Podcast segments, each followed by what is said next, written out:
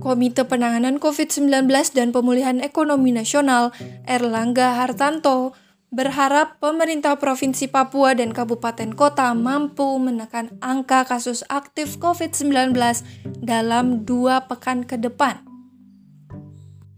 Hal ini menyusul jumlah kasus aktif COVID-19 di wilayah itu masih berada di angka 12.378 atau 38,01 persen pada awal September 2021. Erlangga mengatakan bahwa pada pertengahan September 2021 mendatang, sejumlah pertandingan cabang olahraga PON sudah mulai digelar. Meski secara resmi baru akan dibuka pada 2 Oktober 2021 oleh Presiden Joko Widodo. Menteri Koordinator Bidang Perekonomian itu menjelaskan Papua masih menduduki peringkat keempat kasus COVID-19 tertinggi se-Indonesia atau berada di bawah Jawa Tengah, Sumatera Utara, dan Jawa Barat.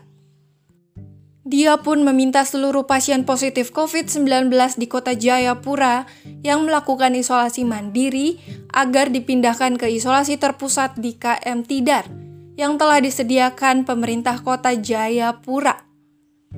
Sebab angka kesembuhan di Papua masih relatif rendah, yakni sekitar 60 persen. Juru bicara dan Ketua Tim Pakar Satgas Penanganan COVID-19, Wiku Adhisa Smito menambahkan, dirinya berharap agar pemerintah setempat menekan kasus aktif dengan cara penanganan kesehatan yang baik. Wiku pun mendorong para kepala daerah di Papua untuk terus berupaya keras menekan penyebar luasan kasus COVID-19 di wilayah masing-masing.